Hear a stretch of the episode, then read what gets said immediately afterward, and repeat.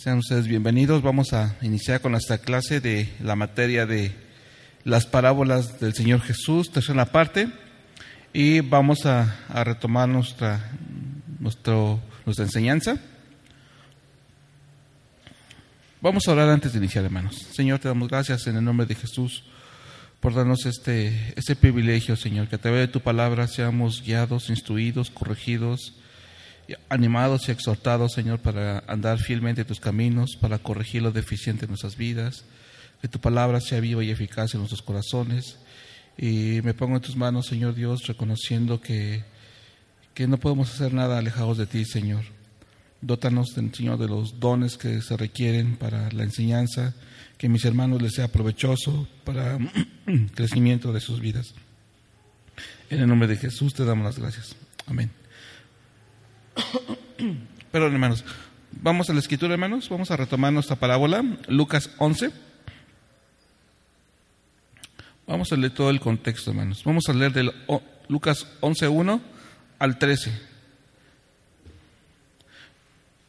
Aquí el Señor Jesús les estaba enseñando a orar. Dice Lucas 11.1, aconteció que estaba Jesús orando en un lugar y cuando terminó uno de sus discípulos le dijo, Señor, enséñanos a orar, como también Juan enseñó a sus discípulos y les dijo, cuando oréis, decid, Padre nuestro que estás en los cielos, santificado sea tu nombre, venga tu reino, hágase tu voluntad como en el cielo, así también en la tierra. El pan nuestro de cada día, dánoslo hoy y perdónanos nuestros pecados, porque también nosotros perdonamos a, los que nos deben, y no nos metas en tentación, mas líbranos del mal. Y les, les dijo también, ¿quién de vosotros que tenga un amigo va a él a medianoche y le dice, amigo, préstame tres panes, porque un amigo mío ha venido a mí de viaje y no tengo que ponerle delante? Y aquel respondiendo desde adentro le, le dice, no me molestes, la puerta ya está cerrada y mis niños están conmigo en cama. No puedo levantarme y dártelos. Os digo que aunque no se levante a dárselos por ser su amigo, sin embargo, por su importunidad se levantará y le dará todo lo que necesite. Yo os digo, pedid y se os dará, buscad y hallaréis, llamad y se os abrirá, porque todo aquel que pide recibe, y el que busca halla, y el que halla se le abrirá. ¿Qué padre de vosotros si su hijo le pide pan le dará una piedra? ¿O si pescado, en lugar de pescado, le dará una serpiente? O si le pide huevo le dará un, escorpión. Pues si vosotros siendo malos sabéis dar llevas a vuestros hijos, cuanto más vuestro Padre Celestial dará el Espíritu Santo a los que se lo piden. Entonces, retomando un poco del contexto, eh, al Señor Jesús le pidieron que, les enseñaran a orar como Juan les enseñaba a sus discípulos y hace esta pequeña introducción del Padre Nuestro, que es una oración modelo que pueden hacer cualquier creyente. No es que literalmente la tengan que repetir, sino que es un modelo a seguir como oración. Y el Señor posiblemente, eh, con esa forma peculiar de enseñar a través de las parábolas, vemos que a través de esta pequeña parábola del amigo que va a la medianoche, les enseña algo importante, un principio eh, la perseverancia en la oración. Una vez que concluye la parte de la parábola, les dice algo importante. Por lo que tenemos que recordar que la enseñanza mayor, hermanos, tiene que ver con Dios y su disposición de responder a los que a Él claman. Perdón, hermanos. Perdón por las ocho, 80 veces que voy a toser. Entonces, Jesús dice que contesta nuestra petición no porque teme por su propio honor o porque se le haya cansado por la mucha insistencia, sino por, por su bondad, que es mucho mayor que la de su vecino de la parábola, porque el, el vecino actuó en conformidad a lo que pensaran de él, no porque ni porque si fuera su amigo, o sea, actuó porque por un prejuicio a ser visto por los demás al no poder ayudar al que le, pedía ayuda. Y no es, no es, algo que el Señor le preocupara si respondiera o no a la oración. Ah, no le preocupa eso porque no está obligado a responder. ni tampoco Dios estaba obligado a contestar porque le haya cansado la insistencia de la persona. El, Señor respondió o responde nuestras oraciones por su bondad, porque dice que es mayor a la de cualquier hombre, ¿verdad? Lucas 11:13. Lucas 11:13 dice lo siguiente, pues si vosotros siendo malos sabéis dar, buenas dádivas a vuestros hijos, cuanto más vuestro Padre Celestial dará el Espíritu Santo a los que se lo pidan. Entonces, hermanos, también es bueno recordar que, que la parábola se dio con la oración modelo como antecedente y en dicha oración lo primero que el creyente debe pedir es algo importante, hermanos, es que venga el reino de Dios a su vida. Así, si así es, hermanos, se hará la voluntad entre los creyentes y ciertamente Dios concede el reino a aquellos que lo soliciten.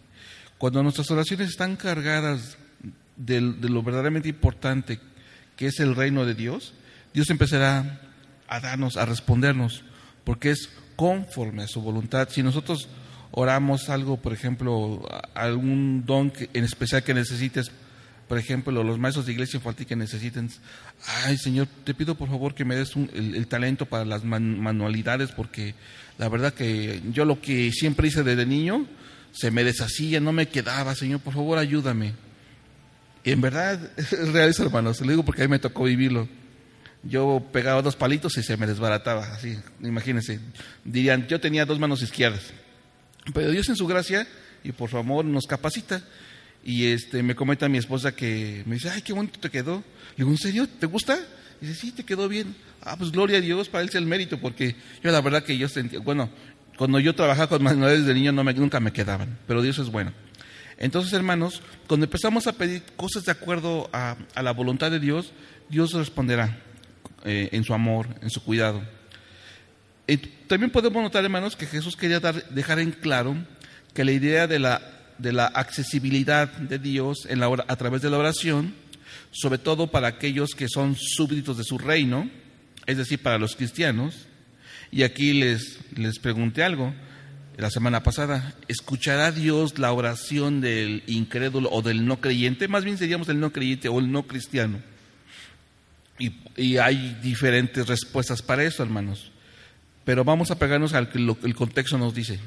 Ciertamente esto no quiere decir que Dios no oye la oración sincera del no creyente, porque Dios es omnisciente, ¿verdad? Él sabe todas las cosas. La oye, sin embargo, no la va a responder porque aún no es parte de, no es hijo. Pero hermanos, aquí vamos a hacer una aclaración. Si no fuera así, que Dios no escuchara la oración de los no creyentes, si no fuera así, no habría forma de que una persona incrédula llegara a ser creyente, porque todos de alguna manera perdón, todos de alguna manera eh, hicimos una oración inicial cuando, cuando escuchamos el Evangelio y aunque sea un poco rudimentaria nuestra oración, muy pequeña, eh, muy escasa en palabras, hicimos una oración inicial como en arrepentimiento. Entonces vemos ahí que sí Dios oye la oración de los todavía no, este, no creyentes. Porque Dios escucha, hermanos, escuchen, al que se arrepiente. Dios escucha al que se arrepiente. Eso es importante. Les, decía que la semana pasada que yo con mi oración no duró ni un minuto cuando me arrepentí por primera vez.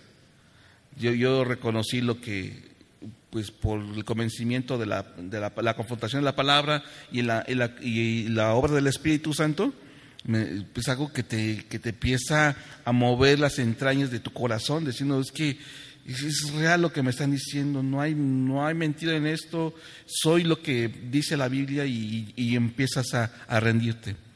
Todos iniciamos con una oración así, hermanos. Entonces, una de las primeras cosas que el pecador que quiere seguir a Cristo es que tiene que hacer una oración. No es porque venga y haga una declaración de fe pública, sino porque es una oración que inclusive en lo, en lo íntimo, lo va a hacer. Entonces, hermanos, todos empezamos, hermanos, con un estatus de incrédulo, ¿verdad? Porque nadie, nadie nace siendo cristiano, ¿verdad? Como algunos dicen, no, es que mi hijo es de, cuna cristiana. Eso no existe, hermanos. Puede que crezca en un, en un hogar cristiano, pero sin embargo no es así. No, no, nace siendo cristiano, no es por herencia, mm, algo, algo de eso, ¿verdad? Entonces, hermanos, como les dije, todos comenzamos con un estatus de incrédulos, no porque no creamos la existencia histórica de Jesús. Todos, eh, aunque no creíamos, no, no éramos creyentes todavía, sabíamos que Jesús eh, era real, hay un Jesús histórico. Inclusive reconocíamos que había muerto en la cruz, pero la incredulidad, hermanos, involucra más, mucho más que el no creer abarca también el no aceptar el señorío de Cristo en su vida. ¿Y esto con qué tiene que ver? Si usted allá afuera, la mayor parte de población le dice, oye, ¿tú crees en, Dios o crees en Jesús? Sí, sí creo, sí. Pero pues todavía andan en sus delitos y pecados, ¿no? Entonces, si reconocemos que hay un Dios, que hay un Señor, no es suficiente para que sea salvo. Es necesario que, que aceptemos el gobierno y el señorío de Cristo. Como cristianos entendemos eso y nos sometemos a su palabra y a su voluntad. Entonces, hermanos, la fe salvadora ciertamente involucra algo importante, el intelecto. Porque no tenemos una fe ciega, ¿verdad, hermanos? No tenemos una fe ciega, tenemos una fe que está sustentada en las escrituras. Pero la fe salvadora, recordemos que está implícita el intelecto, pero se basa más en la voluntad del hombre, hermanos uno tiene que, ¿por qué? Porque uno tiene que responder positivamente ante la obra del Espíritu Santo, para que esté, esté dispuesto a dejar que Jesús sea el Rey en todos los aspectos de su vida. Y esa es la, preciosa obra del Espíritu Santo en nosotros, hermanos, porque nosotros en nuestra iniciativa jamás íbamos a empezar a orar, jamás íbamos a empezar a buscar a Dios, jamás íbamos a buscar la Escritura con un corazón correcto. Es la obra del Espíritu, el poder del Espíritu Santo obrando para buscar a Dios, hermanos. Entonces, hermanos, en la vida cotidiana no parece tener nexos con la realidad de Dios, porque la gente vive pensando que Dios está muy distante. Y en verdad sí lo pensamos. Yo recuerdo, yo siento incrédulo, yo, yo oraba, y yo, la mayoría veníamos del catolicismo, de la religión tradicional, y decía, bueno, pues dicen que son intercesores los santos, así la Iglesia Católica te enseña. Son intercesores que María y todos los santos. Digo, pero ¿para qué le pido a ellos? ¿Le puedo pedir directamente a Dios? Dios, Dios yo cobrando me, me llevaba a eso. Mejor le pido directamente a Dios. ¿Para qué le estoy pidiendo a, los intermediarios si puedo directamente a Dios? Pero aún así, hermanos, yo decía, bueno, pues es que somos millones de personas. cómo le hará? yo creo que no tenía tiempo para eso. Yo creo que hay personas que tienen problemas más mayores que yo y a veces uno desistía y decía, bueno, pues ¿para qué oro? ¿Para qué le pido? Si, ¿Quién sabe si me está escuchando? Eso es lo que nuestra, en nuestra incredulidad, en nuestra humanidad pecaminosa pensamos eso, pero, pero ahora reconocemos la verdad que Dios nos está escuchando y no, no tenemos un Dios distante, tenemos un Dios cercano, un Dios vivo. Y la mayoría de la gente profesa que cree en la existencia de, una realidad más allá de sus propias personas. O sea, la gente sí cree acerca de, ya sea que un ser superior o divino o un Dios. El problema estriba, hermanos, en que no encuentra ninguna relación entre su vida religiosa y en su diario vivir. Eso es algo que lo encuentra la gente, lo encuentra disasiado, o sea, que no, no hay una asociación entre la vida religiosa y la vida cotidiana, hermanos. Jesús por medio de la parábola enseña que el carácter y la persona de Dios pueden ilustrarse por las cosas que suceden en la vida diaria, sin volver a ver todos los pormenores de la parábola, porque esta enseña que Dios es infinitamente diferente al vecino que se, que se oponía a levantarse en la noche para prestar los panes. Vemos que el Señor Jesús quería que sus discípulos de aquel entonces se dieran cuenta de que había una relación estrecha entre las cosas necesarias de cada día y su fe en Dios. Pues cada día, hermanos, nos levantamos siempre clamando a Dios que reconocemos que Dios tiene el cuidado de nuestra vida. Sin embargo, le seguimos pidiendo, pues cuando tomamos nuestros alimentos, le pedimos, Señor, que no nos falte nuestro pan de cada día. Y damos gracias por ello también. Pero también le pedimos su providencia y su gracia para vivir en santidad, en, viviendo piadosamente, hermanos. Porque si no nos encomendamos a Dios para iniciar un día o para saber cómo, cómo, vamos a cómo vamos a trabajar, que nos dé la directriz de nuestra vida, hermanos. Y eso es importante, hermanos, porque dice el pastor el, jueves, dice, basta un clic para que estés a punto de ver o escuchar algo de cientos, cientos o miles de religiones o herejías. Y esas religiones o herejías pues están sustentadas en cosas de hombres, hermanos. Y ellos no encuentran una asociación entre la vida religiosa y la vida real, hermanos. Nosotros encontramos que está muy estrechamente relacionada nuestra vida cristiana con nuestra vida cotidiana. Porque nosotros cuando empezamos a fallar en nuestra vida, en nuestra vida privada como creyentes, pues a los hombres podemos engañar, pero no a Dios. Y nos sentimos fatal, ¿verdad, hermanos? Te, te Dios, por su espíritu te redarguye y dice, Señor, te he fallado. Pero bueno, hermanos, la parábola enseña un contraste. La confiabilidad de Dios es mil veces mayor que la del vecino, es decir, que nosotros podemos confiar en Dios plenamente que en cuanto al hombre. ¿eh? Incluso dice, maldito el hombre que confía en el hombre, ¿verdad? Y ante las necesidades más apremiantes de la vida de los creyentes, Dios no se ciega, o sea, Dios no nos cierra sus oídos a nosotros. Él está presto a contestar las súplicas de los suyos. Es algo hermoso, hermanos, cuando vemos de una manera palpable, o lo podemos, digamos, una, de una manera física, podemos poder corroborar que Dios está respondiendo. Dices, Señor, porque ahí es innegable cuando tú lo ves con tus ojos la respuesta. Muchas veces no nos damos cuenta que Dios ha respondido algo, pero cuando nos damos cuenta de una manera así tan tangible, dice Señor, gracias. Y eso hace que nuestra fe crezca.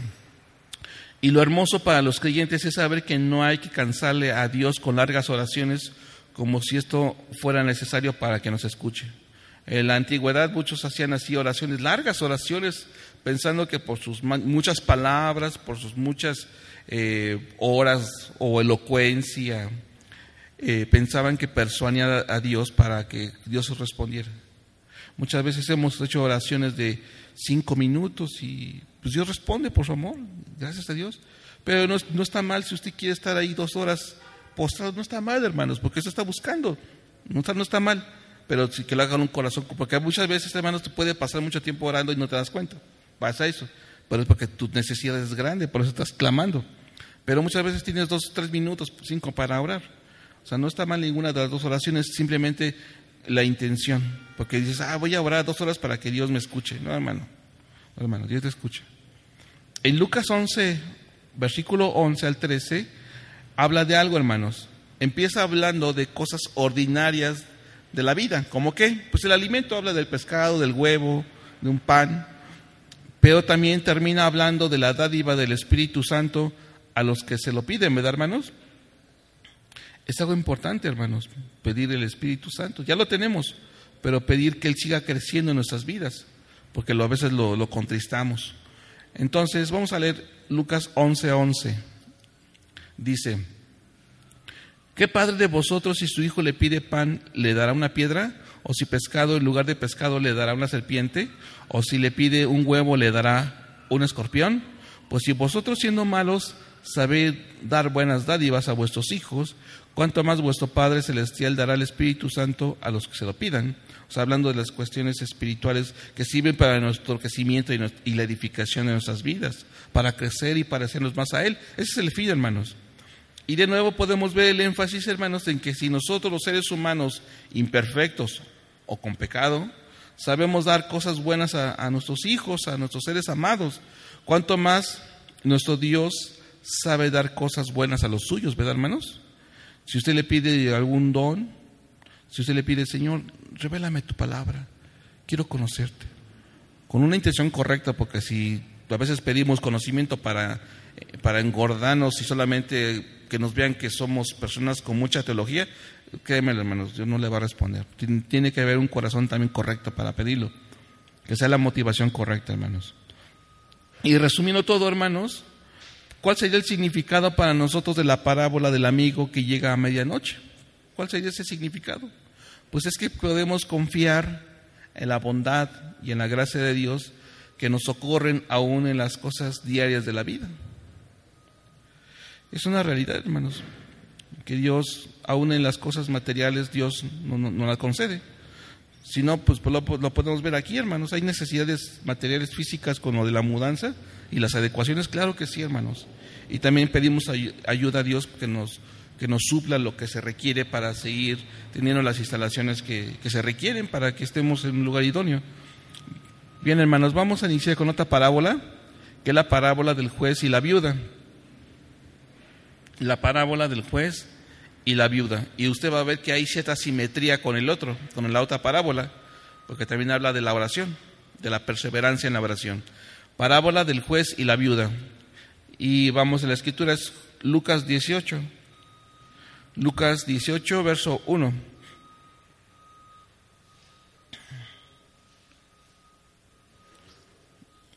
Dice, Lucas 18, también les refirió Jesús una parábola sobre la necesidad de orar siempre y no desmayar, diciendo, había una, en una ciudad un juez que ni temía a Dios ni respetaba a hombre.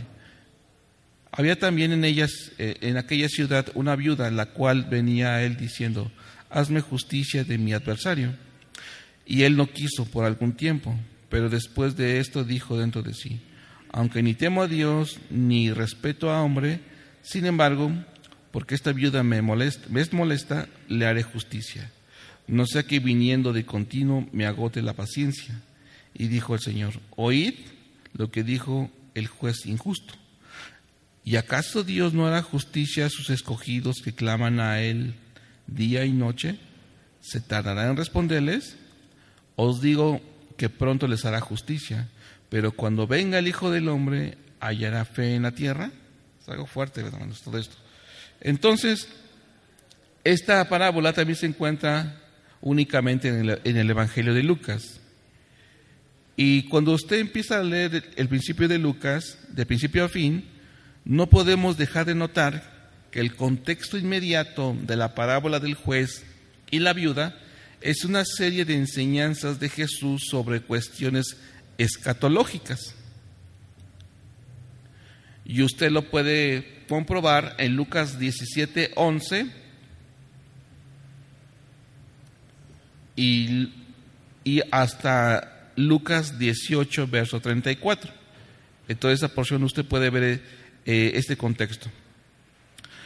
Aunque algunos hermanos tienen este último versículo, el verso 8, el, de Lucas 8, 18, verso 8, lo tienen como un agregado posterior otros son, hermanos, también de la opinión que Jesús, por medio de la alusión de su segunda venida, logra que la parábola cuadre con el contexto inmediato de temas escatológicos y su énfasis. Vamos a leer varios, varios versículos, hermanos. Anótelos primero y después los vamos a leer. Lucas 17, 20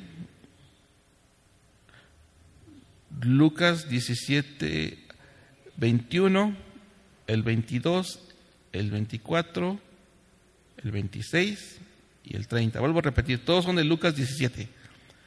Lucas 20 hasta el 24, si lo quiere abreviar, 26 y 30. Y eso sí los vamos a leer. Lucas 18, verso 8. Dice, Lucas 18, verso 8. Os digo que pronto les hará justicia, pero cuando venga el Hijo del Hombre hallará fe en la tierra. Acuérdense que estamos viendo eh, la parte escatológica. Está haciendo aquí eh, referencia a esto.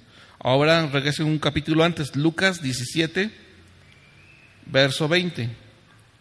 Vamos a leer del 20 al 24 preguntando por los fariseos cuándo había de venir el reino de Dios, le respondió y dijo, el reino de Dios no vendrá con advertencia, ni dirán, helo aquí o helo allá, porque he aquí el reino de Dios está entre vosotros. ¿A quién se refería? A Jesús.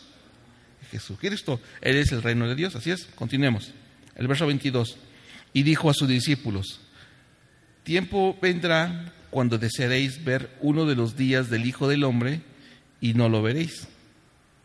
Porque como el relámpago que en el fulgar, el fulgurar responde desde el extremo del cielo hasta el otro, así también el Hijo del Hombre en su día, como en los días de Noé, también así también será en los días del Hijo del Hombre. Así será el día en que el Hijo del Hombre se manifieste. Se está diciendo que eh, la venida del Señor Jesús será como en los días de Noé. Y se parece mucho a lo que estamos viviendo, hermanos. O sea, nosotros podemos decir que el Señor ya está a la, puerta, ya está a la puerta, o sea, está dando vuelta, ya está, prácticamente está, está, cerca ya su, venida, hermanos. El hecho, hermanos, con la parábola del juez y la viuda, Lucas empieza a relatar las actitudes que los creyentes cristianos deben tener a la luz de la instrucción del que Señor Jesús sobre esta realidad escatológica.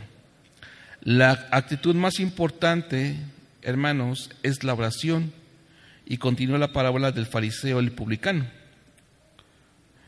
Y aclaro un poco la, la cuestión del contexto de la parábola de Lucas, porque la parábola misma, dentro de su contexto literario, funciona como la conclusión de una unidad escatológica e interesante y provee una transición a la siguiente parábola, la cual también concierne a la oración. Las dos parábolas de oración fueron colocadas a la par por el evangelista con propósitos pastorales. Eh, se ha hecho la alusión, hermanos, de que si hipnóticamente se guarda una relación estrecha entre la parábola del juez y la viuda y la del amigo que llega a la medianoche. Por lo menos Lucas presenta las dos historias como teniendo algo en común. ¿Y cuál es el factor común ahí? La persistencia, la oración, ¿verdad, hermanos? Y como se ha visto anteriormente, siempre es bueno procurar establecer un momento en el ministerio de Jesús que pudiera haber suscitado para la, para la parábola que está aconteciendo. En el caso de la parábola de la cual estamos estudiando, esto se hace prácticamente imposible. ¿Por qué? Porque durante la época de Jesús había normas establecidas con respecto al proceder legal. En la parábola que nos toca ahora, había un juez, hermanos. O sea, su sistema judicial era muy diferente a lo que vemos ahora, hermanos. Eh, esto nos indica, hermanos, que la petición de la viuda probablemente tuviera que ver con un problema de índole monetario, ya que esta era la única clase de disputa que solo un juez podía resolver. Y aparte, hermanos, pues que no abundaban los, jueces cívicos como ahora lo hay, ¿verdad, hermanos? Son los que actuaban como intermediarios para resolver alguna disputa, un problema. Por la descripción, hermanos, del juez que se nos da en la parábola, este hombre dice que ni temía a Dios, y esto nos hace deducir algo, hermanos, que este hombre o este juez no pertenecía al pueblo judío, o no era un escriba, para pronto. Lo más probable es que era un juez secular, un oficial del gobierno de Herodes.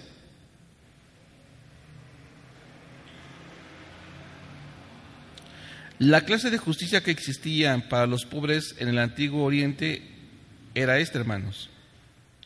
Eso es como lo voy a pintar como un, escenario. Dice, sobre una tarima un poco elevada se sentaba el cadi, así le llamaban a los jueces, el cadi, con cada kilo, o juez, o juez medio cubierto por cojines. En su derredor había varias secretarias y otras personas notables. Eh, las personas, dice que se apetujaban en un área, o sea, en un salón donde estaban concurridos, y cada uno clamaba porque se escuchara su causa primero. Los litigantes más prudentes no se unían al clamor, sino que susurrando se comunicaban con las secretarias entregándoles sobornos. Es decir, pues de acuerdo a lo que estaba cada quien demandando, pues también había la parte ofensora y entonces pues había sobornos, como lo sigue habiendo ahora, que de una manera, pues, como diríamos ahora, por debajo del agua le, daban al juez algo para que les beneficiara en el veredicto. Entonces, al satisfacerse la avaricia de los subalternos, o sea, la gente con la cual estaba rodeado el juez, uno de ellos le susurraba al cadi y este citaba un caso, como diciendo, a ver tú, vamos a ver tu caso, porque se entiende que todos estaban diciendo, yo vengo por esto, no, yo a mí, a mí me hicieron esto, a mí me deben, no sé, y cada quien expresaba así su, su problema. Entonces, se daba por sentado que, el, que en el juicio favorecía al litigante con el mayor soborno, y lamentablemente pues sigue, sigue existiendo eso, ¿verdad? Pero mientras tanto, una mujer pobre, de la cual estamos refiriendo de la parábola, eh, esta mujer pobre en la periferia de las personas interrumpía constantemente los procesos, clamando en voz alta por justicia, pero le, siempre le mandaban que se callara y le decían con reproche que ella acudía a la corte todos los días. Ella respondió, y así lo haré hasta que el Cadi me diga. Entonces, ella va a decir, yo voy a seguir insistiendo. Eso habla de la perseverancia, ¿verdad? Eso es algo que nosotros debemos imitar, porque al principio de la parábola dice esto, que, que nosotros debemos hacer eh, unas personas que, que siempre perseveremos en la oración, que no claudiquemos. Dada esta clase de justicia de trasfondo, es fácil ver cómo los primeros discípulos entenderían los pormenores de la parábola, porque ciertamente es esta la viuda no tenía quien intercediera por ella, o sea, era una mujer sola. Tampoco tenía dinero para sobornar al juez por medio de las secretarias. Ciertamente, en el caso de la viuda de la parábola, el soborno tal vez hubiera resuelto su problema, pero dado el carácter del juez, este juez, aparte de no tener reverencia para con Dios, tampoco tenía respeto por las personas. O sea, la viuda la tenía muy difícil, hermanos porque no había quien abogara por ella, no tenía dinero. Aparte el juez ni temía a Dios y era un hombre duro o era un, hombre irrespetuoso con las personas. Realmente era una, una, cuestión difícil, ¿verdad? También nos hemos enfrentado a personas así, ¿verdad? Que pensamos que no nos van a escuchar. Pero ¿qué cree? Dios está muy por encima de, de cualquier persona. Y Dios, inclusive, Dios nos da gracia para cuando hablamos con aquellas personas, nos, nos puedan ayudar en alguna circunstancia. Para la mentalidad judía, las dos cosas iban de la mano. El hombre que no temía a Dios siempre era, aquel que maltrataba a la gente. De hecho, en el pueblo hebreo se esperaba que el juez no tan solo dictara la justicia, sino que también fuera el defensor de los oprimidos. Eso se espera, hermano, pues es un juez. Estos eran clásicamente las viudas, los huérfanos, los pobres y los extranjeros, o sea, aquellas personas desfavorecidas, ¿verdad? La viuda pues estaba entre la gente más desamparada. La palabra griega que se traduce como viuda, hermanos, significa desamparada o dejada vacía. Y de hecho, así era su existencia, hermanos. Era una mujer sola, una, una persona que no tenía dinero, y es algo muy triste, ¿verdad, hermanos? Que que alguien asiste bajo esas circunstancias. Vamos a ver qué, dice la escritura en el Antiguo Testamento, Jeremías 22, verso 3. Jeremías 22, verso 3 dice lo siguiente, se lo voy a leer hermanos. Así ha dicho Jehová, haced juicio y justicia y librad al oprimido de mano del opresor, y no engañéis ni robéis al extranjero, ni al huérfano, ni a la viuda, ni derraméis sangre inocente en este lugar. O sea que si alguien se metía o si alguien se quería aprovechar de los, de los más em, desfavorecidos, pues se las iba a ver con Dios. Mayormente el hebreo, eh, los hebreos reconocían su necesidad de cuidar a las viudas porque Dios mismo es el protector principal de ellas. Les voy a leer el Salmo 68, verso 5. Salmo 68, verso 5. Padre de huérfanos, defensor de viudas, es Dios en su santa morada. Y una de las cosas que más se nota con respecto al Señor Jesús es que tenía compasión, tenía una compasión muy grande por, por las viudas. El Señor Jesús hace que la parábola sea muy específica en sus detalles, porque se trata de un juez en particular con su propia reputación de, de corrupción. La viuda también reviste características propias. Es posible que el Señor Jesús tuviera en mente un suceso recién acontecido. Vemos que la viuda llegó a donde estaba el juez para rogarle que protegiera sus derechos contra su adversario. Este se negó a atender su petición ante su actitud. No le quedaba otra cosa sino persistir en sus demandas por la justicia. Donde trabajo es un área del gobierno, hermanos. Y hay gente que va, pues de verdad, con, con escasos, o sea, gente muy pobre.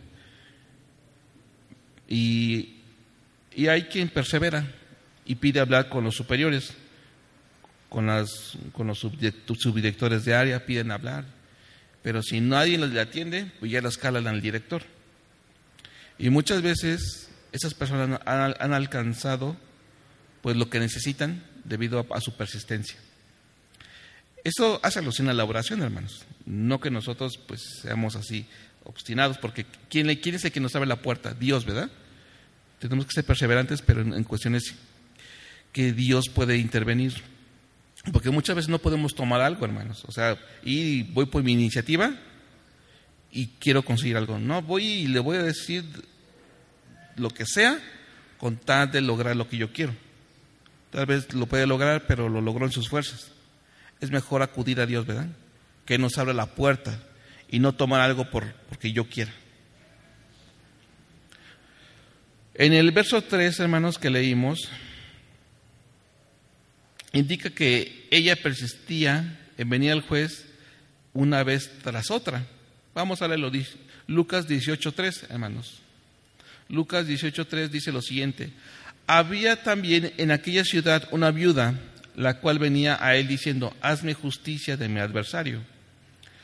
Al final, el juez, en un, monólogo, un tanto, pues podemos verlo como gracioso, determina a favor de la viuda para que no siguiera cansándole. ¿Y cómo lo podemos comprobar? Vamos al verso que, que leímos, al siguiente. Lucas 18, verso 4. Dice, y él lo quiso por algún tiempo pero después de este dijo dentro de sí, aunque ni temo a Dios ni tengo respeto a hombre, pues iba, iba a ser de verdad.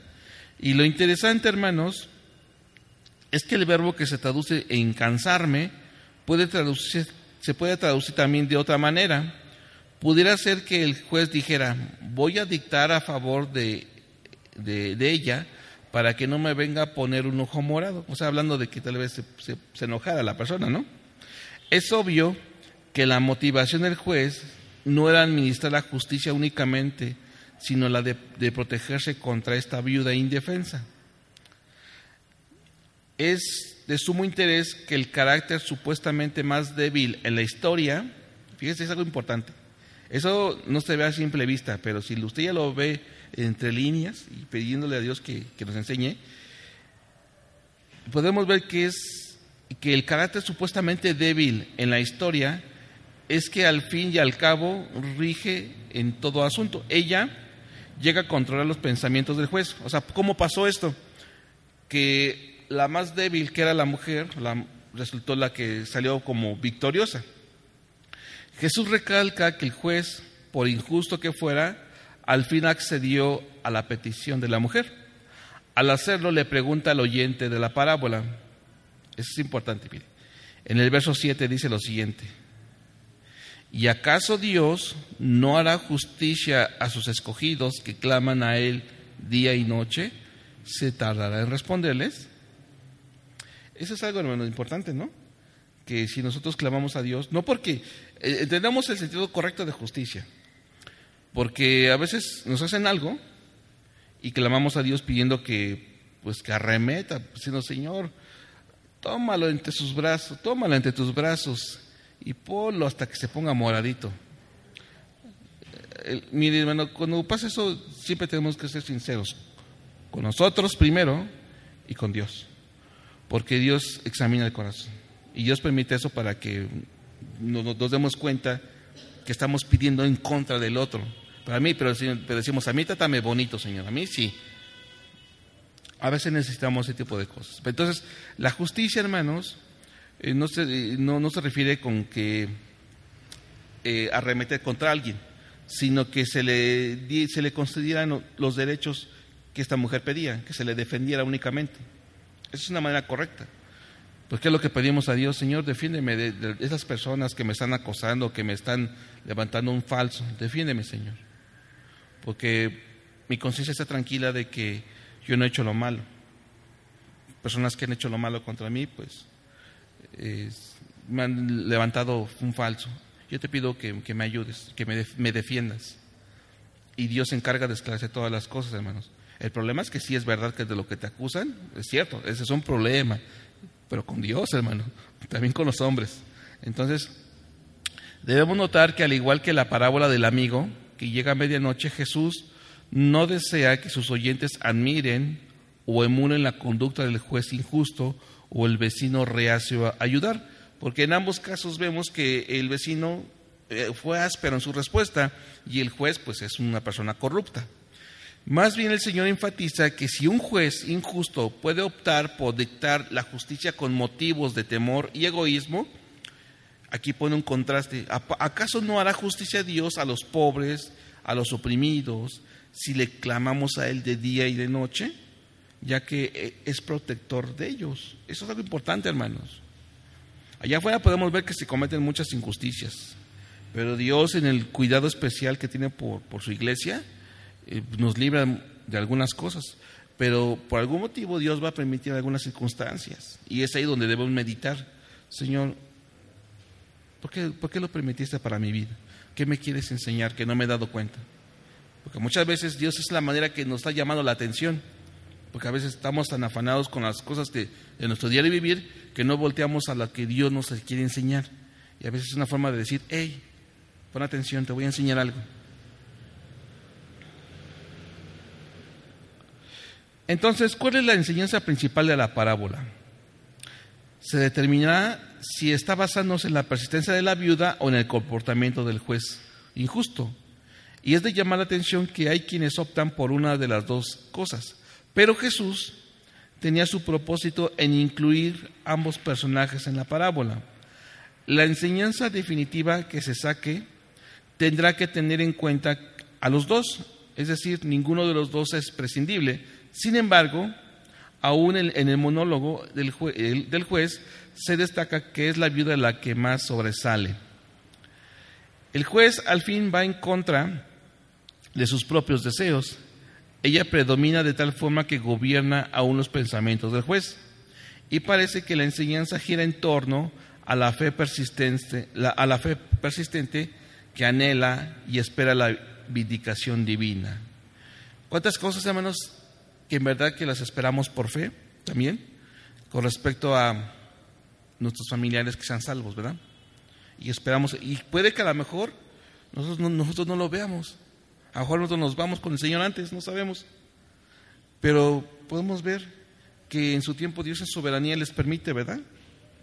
Y el medio que Dios use, pues no nos debería de sorprender, ¿verdad? Porque a veces pedimos a Dios que, Señor, libra de la ira venidera. Sálvalo, por favor. Y en esa comunidad Dios te puede responder, ¿estás seguro? ¿Y qué tal si el medio que, voy a usar va a ser muy doloroso? Y con de que se salve, que sí, sí. Pero muchas veces nos va, nos va a tocar ver el dolor de la otra persona o vivirlo junto con ellos. Que, hallemos gracia, ¿verdad?, para soportar esa parte, junto con ellos. Entonces, hermanos, el juez al fin va a encontrar o va en contra de sus propios deseos, como ya lo hemos mencionado. Pero hay dos opiniones, hay dos opiniones eh, en esto. La idea no es persistencia en orar simplemente, porque hay quien de una manera mecánica puede orar todos los días y persistir, persistir. Entonces, sino que nos deja la idea del ánimo para que nos rindamos ante el pecado o la, o la desesperación. Porque podemos decir, bueno, pues también voy a persistir en la oración, lo voy a hacer, y puede que esto lo hagamos de una manera ritualista, mecánica y hasta religiosa. Pero ¿cuál es el propósito de, la, oración, hermanos? Tener comunión con Dios. Ese es el fin, hermanos. Es claro que la parábola nos, estimula a tener la clase de fe que, confronta los riesgos de la vida. Es la clase de fe que se, que se destaca no tanto por la regularidad, sino por la persona a quien se dirige, en este caso, a Dios. La oración debe ser siempre que Dios logre su reino. La oración modelo que muestra en Mateo 6 contiene la esencia de esta fe, venga tu reino. Esa debe ser nuestra oración que se haga la voluntad de Dios, que, sí, gracias, que, que venga el reino de Dios a, a nuestra vida, que el reino de Dios se siga estableciendo en nuestras vidas. Sobre todo, la fe que ora y la oración de fe es la que espera finalmente la vindicación de Dios. La parábola que, estamos leyendo en específico del verso 8 asegura que Dios va a, a vindicar a los elegidos. Y vindicar, hermanos, significa eh, tiene un significado espiritual de la palabra venganza. En la Biblia es vindicación, es decir, defender o exculpar a una persona injustamente atacada. Repito, el significado espiritual de la palabra venganza en la Biblia es vindicación, defender o exculpar a una persona injustamente atacada. Es como posicionarte de nuevo en donde tenías que estar. Y desde luego es obvio que esta vindicación es un elemento escatológico porque se menciona la segunda venida del Hijo de Dios, o sea, de Jesucristo. Y ya para ir terminando, hermanos, yo hasta aquí lo vamos a dejar. Vamos a dejar hasta aquí la, enseñanza y vamos a, vamos a orar. Amado Dios, nos acercamos con temor, con reverencia al tono de tu gracia por medio de Cristo, para expresarte nuestra gratitud, Señor, porque reconocemos que, que tú no eres como los hombres, Señor porque tu oído está atento a las oraciones de tus hijos, de tus santos, y que responderás de acuerdo a tu eterna sabiduría. Nos has llamado también a persistir en la oración, pero no en un sentido mecánico o religioso, Señor, sino que de constante estemos rendidos a ti para expresarte nuestras inquietudes, nuestras necesidades, para expresarte, Señor, lo que deseamos de ti y lo que deseamos de ti es que venga tu reino a nuestras vidas, a tu iglesia cada día más. Que tu voluntad se establezca cada día más en, la iglesia, en las familias y en cada miembro de la iglesia, Señor. Gracias, amado Salvador, por ese privilegio que nos das de tener esa, esa relación contigo, una relación verdadera con el Dios vivo y verdadero. Gracias, Señor. A ti sea la gloria y la, y la honra por siempre, Señor. Amén. Bien, Dios les bendiga, hermanos. Nos vemos.